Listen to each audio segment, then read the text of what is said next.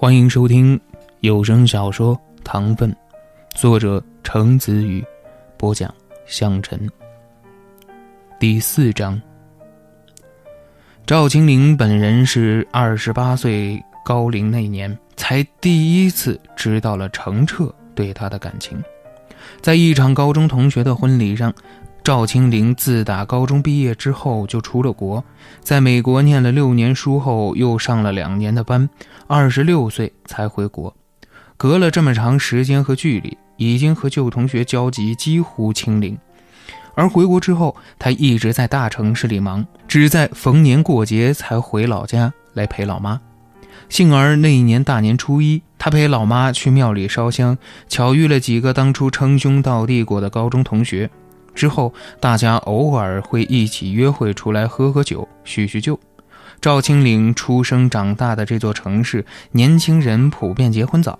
当年的高中男同学大多已婚已育，就连曾经拒不靠拢、一路火花带闪电的东区小霸王，现在也摘掉了耳钉，在生活的折磨下，成了苦兮兮的超级奶爸。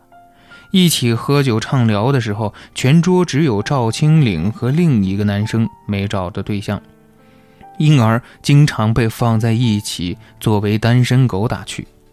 不过没多久，那个男生就和相亲的女孩子一见钟情，定了下来。赵青岭就这么收到了改变他人生、命中注定的那张结婚喜帖。结婚当天，新郎同学一共四桌，赵青岭的出现让这四桌群情沸扬，待遇如同当年一样，众星捧月。叙旧之间，觥筹交错，赵青岭犯了烟瘾，去厕所点了根烟的功夫，两个喝得半醉不怎么熟的男同学咋咋呼呼进来了。哎呦，喝多了，喝多了，拉倒吧！你才喝几瓶？你看看学姐喝了几瓶？人家白酒直接拿分酒器一口闷的好吧？那学姐是彪，当年东气大姐大不是白当的好吧？明明孩子都不小了，看到当年男神来了还这么起劲儿。哎，不过说真的啊，高中的时候我真不觉得领哥哪儿就是男神了。哎，现在是服气了。你看我这啤酒肚，你看看人家那身材，哎呀！你是婚后幸福肥嘛？不过没想到咱都结婚了，赵青岭那样的居然拖到现在没人要。哎，别别别，啥叫没人要？人家有钱人的单身和咱的单身完全不是一回事儿，好吗？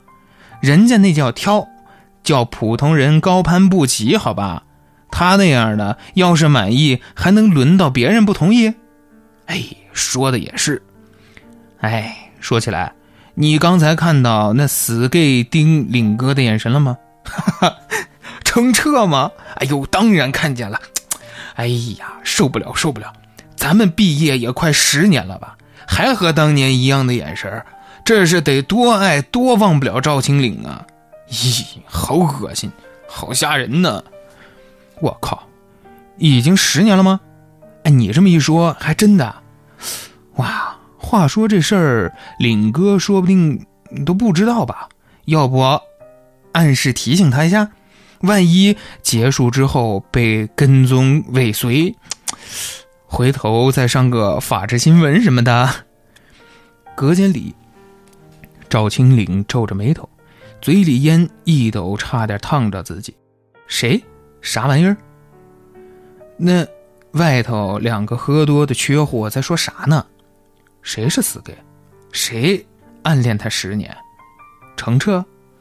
赵青林自打高中毕业之后，就几乎没怎么再想起过程澈这个人。但毕业高中时关系还算说得过去，时隔多年突然被提起，倒也不至于完全想不起来。那个程澈原来喜欢男的呀，还暗恋他，而且高中时候就暗恋，到现在还在暗恋，真的假的？怎么听那两人的话头，这事儿还有点人尽皆知，全世界就只有他一个人不知道的意思。赵青灵一头雾水，十分疑惑，同时好奇心顿起，抽完烟从洗手间出来，就开始满婚宴会场打圈圈找那个程澈。新郎同学毕竟就那四桌，他一眼就找到了要找的人。程澈的样子和当年没怎么变，黑框眼镜下面还是一张端正、安静、过于一本正经的脸。可惜呀，是坐着看不见他的腿。赵青岭不知为何，竟然清楚地记得程澈的身材挺好，还有一双大长腿。哎，其实吧，这个程澈明明是有点小帅的，如果好好打扮，说不定会惊艳。但也不知道怎么了，这个人每次混到人堆里，就是莫名的不起眼，没有丝毫存在感。十几年后再重逢，第一眼看过去，程澈仍旧不起眼。甚至刚才赵青岭就坐在他旁边的桌上，还跑到他们桌敬了一次酒，都没能在人堆里成功发现他的存在。终于那一刻，黑框眼镜的低调男人，时隔多年变回了赵青岭视线的正中心。赵青岭直接朝他走过去：“小程，好久不见。”就这么一句话而已，程澈整个人都不好了。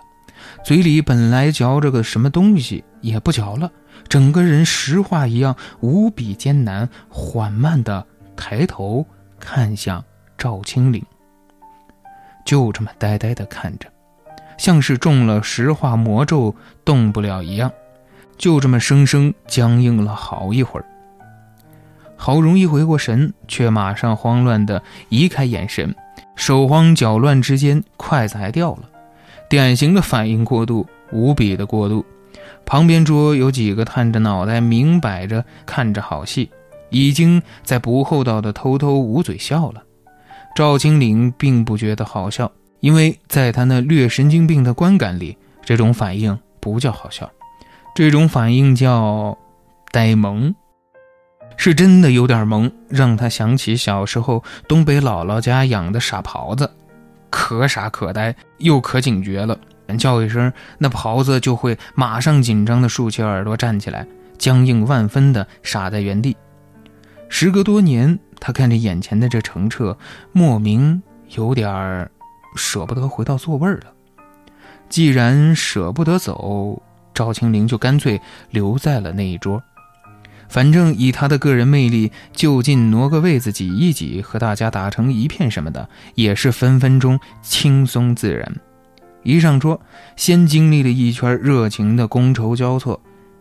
赵青岭花名在外归花名在外，高中时人缘好也是真的好，更何况在座的都清楚，如今人家赵大少还是上市公司老总的公子，光环加持下，更加使得。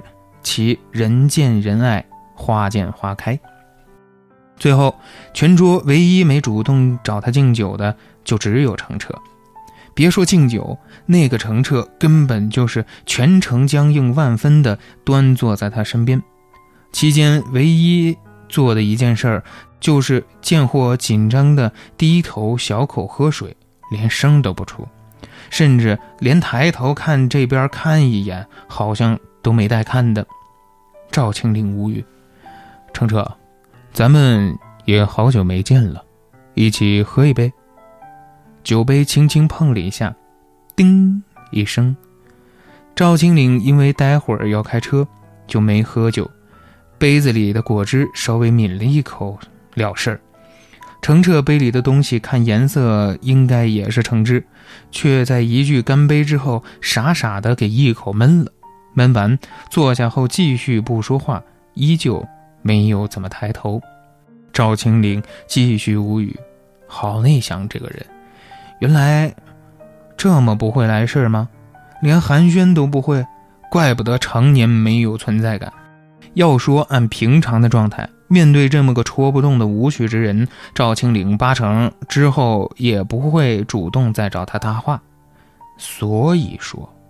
如果刚才没在洗手间听到那番话，他今天会错过什么？不过话又说回来啊，没想到今天那个死 gay 也会来啊！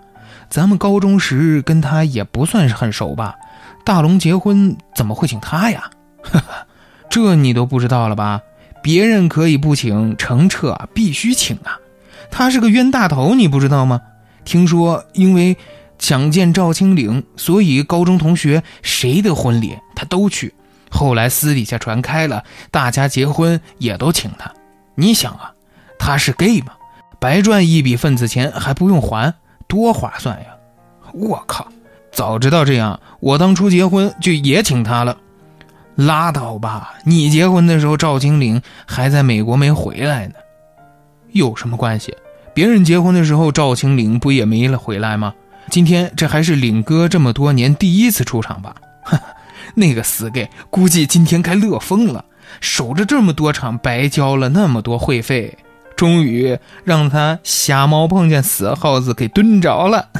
我猜啊，这会儿肯定有好戏看了，不会当场哭成一团，热情表白吧？切，他那么怂，哪儿敢啊？就算他敢，赵青岭哪能看得上他呀？操刚才在洗手间里，赵青岭还没觉得这话有什么问题，现在回想起来，真他妈过分呢。